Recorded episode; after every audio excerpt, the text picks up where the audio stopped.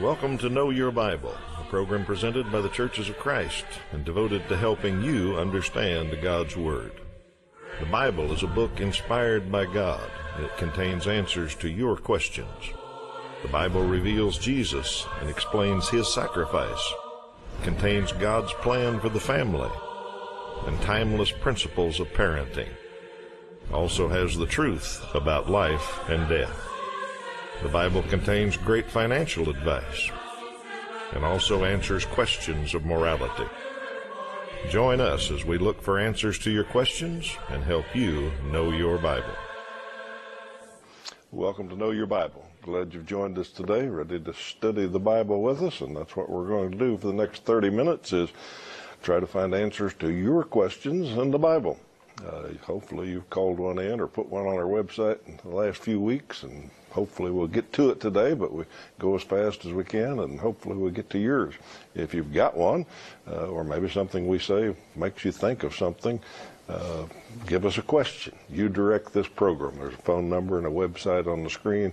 Use those anytime to get in touch with us and tell us what you'd like us to discuss. We'll try to go to the Bible and find an answer to just about anything you can you can come up with. So that's what we do here. And when I say we, I mean me and Toby Levering. Good morning, Toby. Hi, Steve. Glad you're here and ready to go. I'm Steve Tandy, and we've got lots of good ones saved up, but we always got one for our viewing audience. So here's the first one. How did Joseph's brothers get rid of him? A little sibling rivalry in that family, and Joseph's brothers didn't like him and uh, got rid of him some way. So we'll give you the answer to that at the end of the program. All right, looks like you drew the number one question today, Toby. I did. The viewer wants to know what is it what does it is appointed unto man once to die and then the judgment mean? All right, well, uh, it seems that this viewer has been reading their Bible, or maybe is a regular viewer of the program, and possibly have been studying along through Hebrews. And you will find this statement made in Hebrews chapter 9, verse 27. Uh, the, the context of it Hebrews uh, is written, and we'll uh, read the verse here, just as people are destined to die once, and after that to face judgment.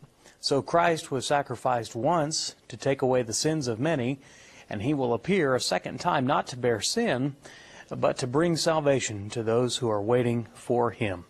Uh, the context of it, Hebrew, Hebrews, why it's called the book of Hebrews, it was written to Hebrew Christians, uh, those who had come a, away from a different uh, covenant and a different system into the new covenant of Jesus. And that writer compares the old ways with the new. In fact, he uses the, the, the word better uh, several times throughout that letter. And the idea here is that Christ uh, was sacrificed one time as compared to under the old system. They made multitude of sacrifices many times uh, over their lives. Uh, in this context, uh, our when the writer's talking about death, he's saying that's a one-time event. Uh, when you die, you go to what we think of as the realm of the dead. Uh, some call it Hades, and it's simply a waiting place. But but where you wait shows where your destiny or where your eternity will be. And so, uh, after you die, where you end up is settled. There is no changing um, where you go once you die. You can't. Uh, no one here can change it, and no one there can change it. It's a settled matter. Um, and that sounds rather scary, and, and it is indeed a scary matter if you're not in Christ. So the Hebrew writer would, would point us to what, what would do about that. And the only way to be ready is to be in Christ and that's the only way to be ready for either your death or the return of Jesus. So that's where you find it, Hebrews 9:27, and uh, the the basic meaning of it is after you die, uh, where you end up in eternity is pretty much set, and and so we need to be ready before we die. I hope that uh, helps you. All righty, viewers, you got a. Uh, contention here with a verse in the Bible. It says Jesus was supposed to be called Emmanuel, well, where did Jesus come from? Well, if you read one part of one verse, I understand exactly what our viewer is saying. So let's read that one part of one verse. Matthew 1, verse 23 says, And they shall call his name Emmanuel, which means God with us. Uh, most of us know what that name means, and it's in some Christmas carols and other things. Uh, so our viewer read that and says, well, the angel said his name was supposed to be Emmanuel. Why'd they call him Jesus? Well, once again, read a little bit around it, get the whole story, and you'll find the answer. So let's read verses 20 through 23, and we'll see the whole story. An angel of the Lord appeared to him, Joseph, in a dream, saying, Joseph, son of David, do not fear to take Mary as your wife, for what she's conceived in her is from the Holy Spirit. She will bear a son, and you shall call his name Jesus, for he will save his people from their sins. All this took place to fulfill what the Lord had spoken by the prophet. Behold, the virgin shall conceive and bear a son, and they shall call his name Emmanuel, which means God with us. So there we have the whole story. The angel told Joseph, they're going to name him Jesus, uh, and all of this is happening to fulfill the prophecy that God is going to live with us. That's what they'll call him, God with us. Okay, so during his life, Jesus was called Jesus probably 99% of the time. Uh, but there's a prophecy in Isaiah that says the virgin will bear a son and they'll call his name Emmanuel. Uh, let's think of it this way. That's what we recognize him as. This is a, a, prophecy about a whole lot more than just the 30 years that Jesus lived on earth. Uh, while he was here, I imagine very few people called him Emmanuel. Uh, but since then, and to this day, we still call him Emmanuel. We recognize him as God incarnate, as God with us. Uh, I was trying to think of a way of illustrating it. I thought George Washington, uh, his name was George, and I, don't think anybody called him anything other than that or general. But now we say he was the father of our country. Uh, his name is called the father of our country. Abraham Lincoln we call the great emancipator. I don't think anybody in Lincoln's life probably called him the great emancipator. Uh, his name was Abraham. So that's kind of how it works. Isaiah was saying, this is who this is going to be. It's going to be God with us. But the angel specifically said, you name him Jesus, you call him Jesus. All right. Uh, next question is asked by a viewer How did Noah fit all the animals on the ark? Well, it's a seems like a big challenge when you think about fitting all the animals, but when you look closely at the biblical story, you see it's well within the realm of possibility. Uh, my first answer, uh, part of the answer, is that the ark was plenty big enough to fit all the animals. Um, we read in Scripture that it was to be two of every kind, of the birds after their kind, the animals after their kind, and every creeping thing of the ground after its kind. That seems like a lot, uh, but when you when you look at what the dimensions of the ark were, uh, according to God's instructions, uh, do a little calculation, you'll see it was uh, quite a large uh, vessel. Let's look at Genesis chapter 6, verses 14 through 16. So make yourself an ark of gopher wood. Make rooms in it and coat it with pitch inside and out. This is how you are to build it. The ark is to be 450 feet long, 75 feet wide, and 45 feet high. Make a roof for it, and leaving below the roof an opening about 18 inches high all around. Uh, make a door in the side of the ark, and middle, uh, lower, middle, and upper decks uh, when we begin to see and just thinking about the scale of, of, of the ark and uh, the size of it, uh, if you do some uh, calculations, you come up with there was about 1.5 million cubic feet of storage space. Uh, and there's three levels to that and lots of rooms.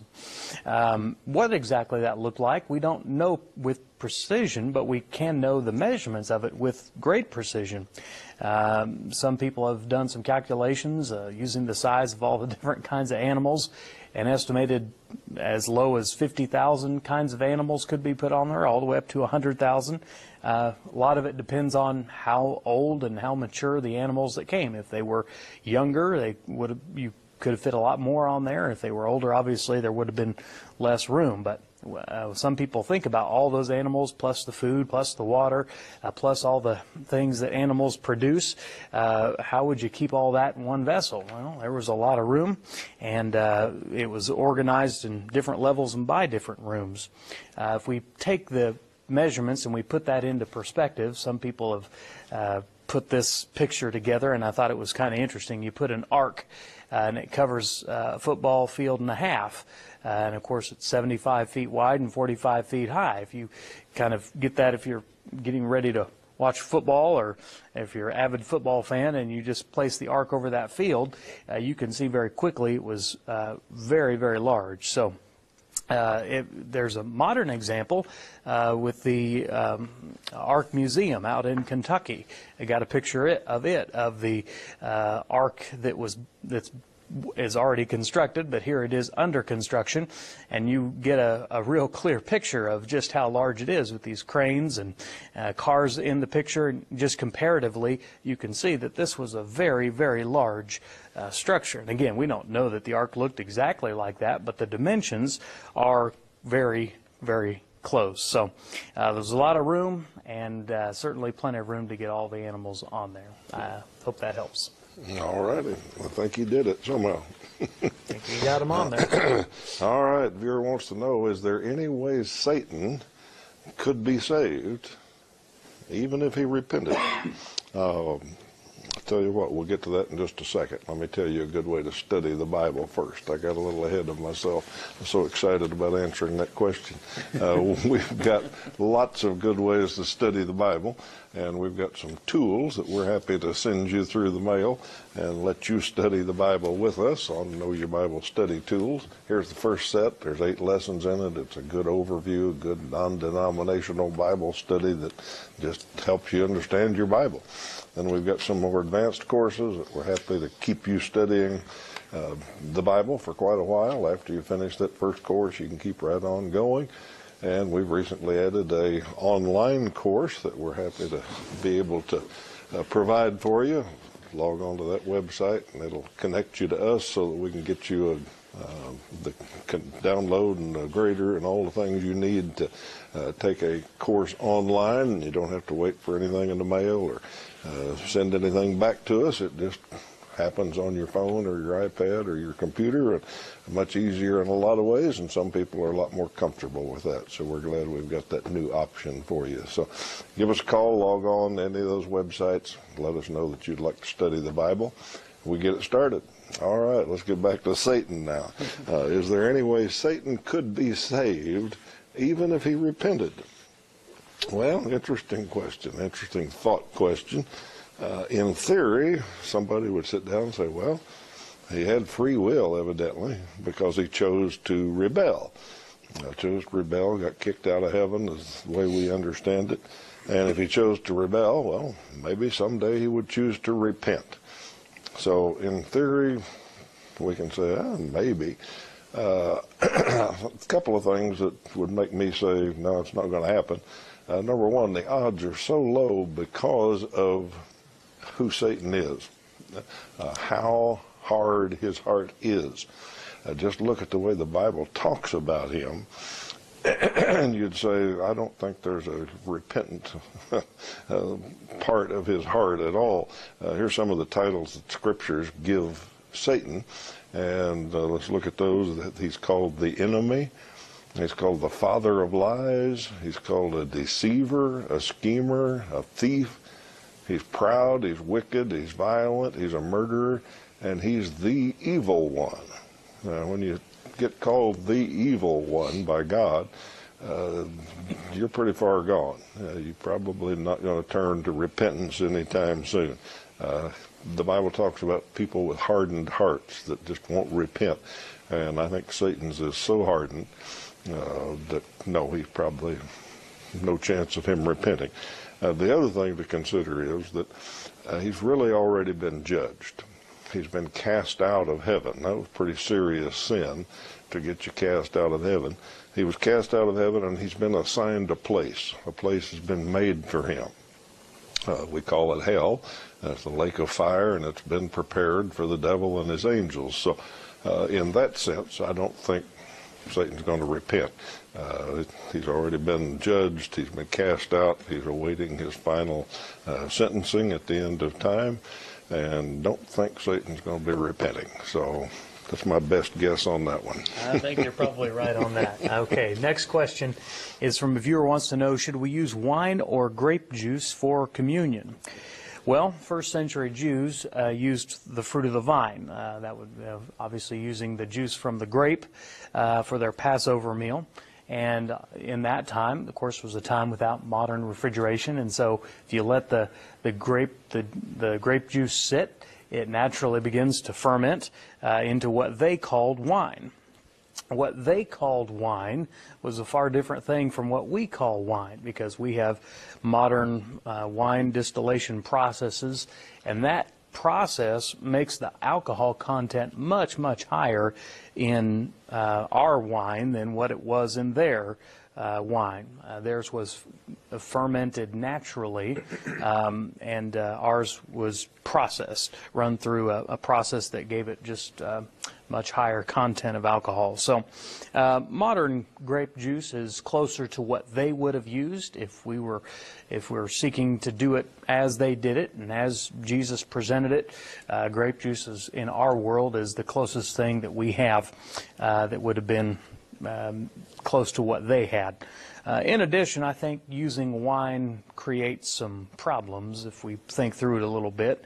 Um, first of all, alcohol is a stumbling block for some people. Uh, if you uh, are an alcoholic yourself, or if you have known people and you just choose to abstain, uh, that you're taking something that you want to participate in, but you're using a, a means that you, normally wouldn't use, uh, you wouldn't normally partake in wine. Uh, I think with with people who are underage, who are uh, not able to, um, uh, shouldn't be consuming it, uh, and then in the communion in the service, the uh, would be drinking something that technically they shouldn't. So those are a couple of issues that I think wine creates some problems that grape juice doesn't. So where I land on it is I think grape juice is the best and the wisest and probably closest to what Jesus used. And of course, it's really not about any of that. It, it's these are symbols for what what Jesus was doing. The point is to use those symbols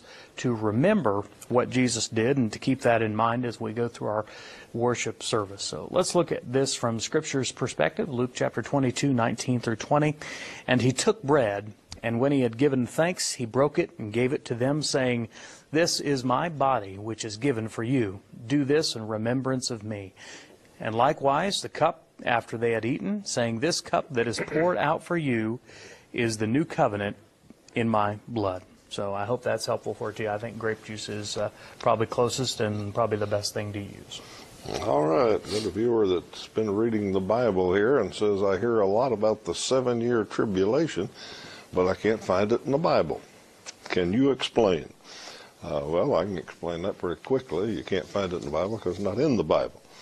And I know that's hard for a lot of our viewers uh, who have really seriously got into premillennial doctrine and I read the Left Behind series and things like that because you read all of that and it sounds like seven year tribulation is just all the way through the Bible. You can find it everywhere. Uh, you see some preachers on TV that that's what they specialize in is trying to forecast the end times and relate it to everything today. And they'll put up this big chart with a seven-year tribulation after the rapture and during the tribulation. They've got all kinds of verses. Daniel says this, and Isaiah says this, and Revelation says this. And this viewer kind of made the mistake of going to read the Bible instead of reading their charts. And if you read the Bible, you can't find the seven year tribulation. Just not there. Now, the Bible talks about tribulations, uh, times of tribulation for God's people. Uh, a lot of it's back in Daniel and Isaiah, other Old Testament prophets talking about the Jewish captivities and the Jewish exiles and, and all of that. Uh, Daniel talks about 70 weeks and symbolic language. And some people say, well, the last week is what the tribulation is, and that's where a week has seven days, so the tribulation is going to have seven years. Uh, Daniel talks about 42 months, which is three and a half years. So they say, well, you double that, and you've got a seven-year tribulation. And so if you take enough pieces and put them together in a huge theory, uh, it sounds kind of believable. But I don't mean to call premillennialism a conspiracy theory, but uh, it, in a way it is a conspiracy theory once somebody's put all these ideas down and little clues from here and there and all that. Once you read it, it yeah, it makes sense. I, oh, I can see that. But you've got to buy into the big picture that there was this conspiracy. Uh, and the premillennial doctrine is kind of like that. The Bible tells us how the world's going to end. It tells us Jesus is going to come back one time. Uh, everybody's going to be raised, both the wicked and the righteous.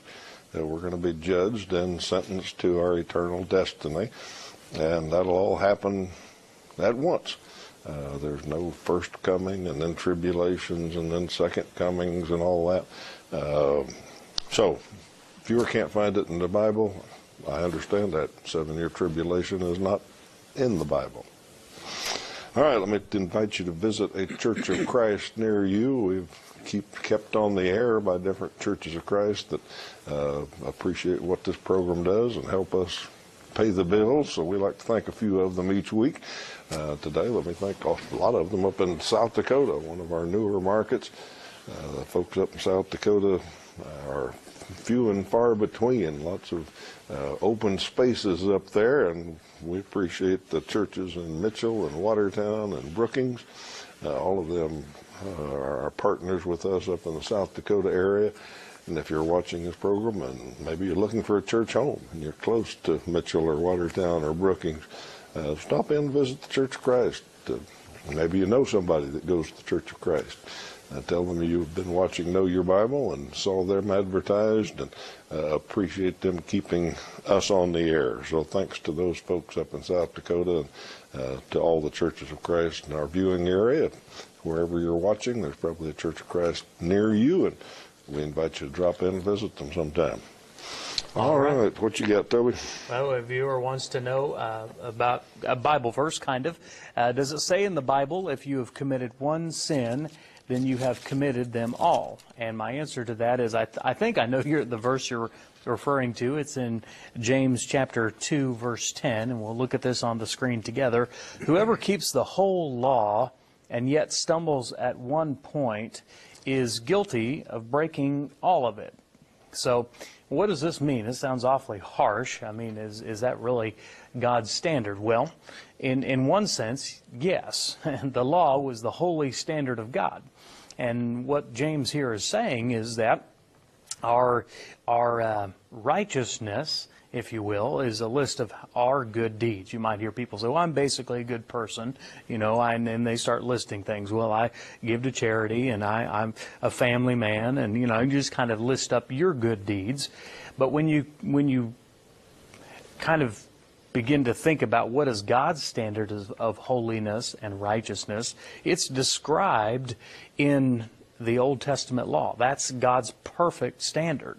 And uh, no one has ever fully met that standard except for one person, uh, his son, Jesus Christ. And outside of that, it, whether you broke one s- single solitary command or whether you broke all of them, uh, you fell short of God's perfect standard of righteousness and holiness. The book of Romans says, For all have sinned and fall short of the glory of God. So, the point is that our sin, be it great or small, many or few, uh, separates us from God. Uh, my sin, Steve's sin, your sin, uh, our sin separates us from God. And the only way to find forgiveness for that is through Jesus Christ. We all need uh, His atonement. Uh, we need the forgiveness that comes through Him. We need the mercy of God through His sacrifice, and we need the grace uh, that is through His Son. And so uh, it, this points us to yes, we all fall short and we all are in need of a Savior. So I hope that's where the verse is and hope that helps you understand it. Okay. If Viewer wants to know about ordination. How can you be ordained to do weddings, etc.? Well, uh, let me put it this way: it depends on where you live. Uh, depends on a couple of things. Depends on number one, the state. Different states have different laws. Uh, in Kansas, for instance, uh, where we broadcast from, you really don't need much of anything. You just sign the wedding certificate and put down a title, and that's all they require. Uh, in other states, it's more difficult. Uh, I had a wedding scheduled in Virginia one time, and I called to see what I had to do, and I had to show up at the courthouse. I had to bring papers with me that proved I was a minister, uh, and I had to be sworn in as an officer of the court, were their rules. So things are different in different states. Uh, the other thing it depends on is the religion that you want to be ordained in. Different uh, churches, different denominations, different groups have different requirements. Uh, some of them you have to go to seminary, some of them you don't.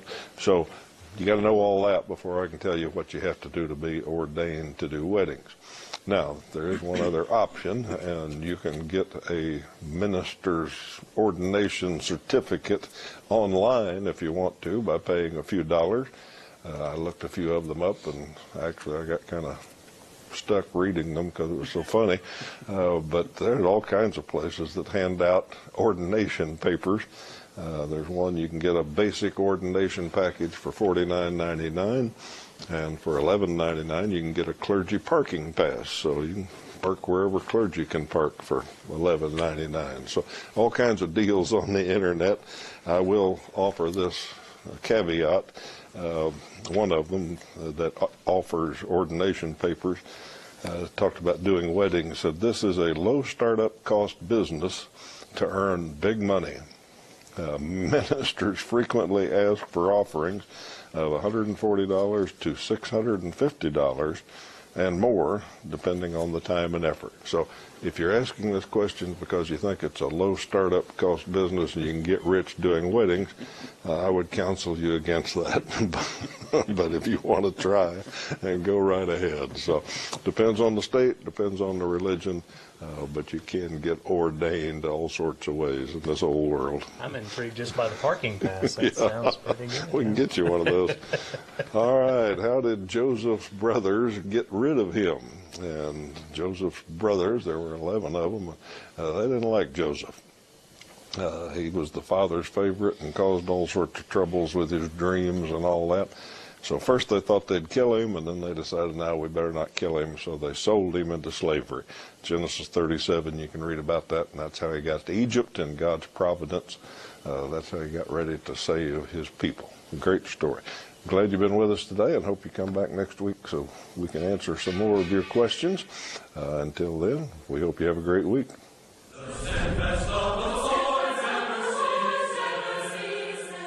Know Your Bible has been presented by the Churches of Christ in your area. Churches of Christ are non denominational, and each congregation is an independent group of Christians seeking to do God's will. Our goal is simple New Testament Christianity. We follow the Bible as our only guide. Contact us with any questions, and we encourage you to visit a Church of Christ near you.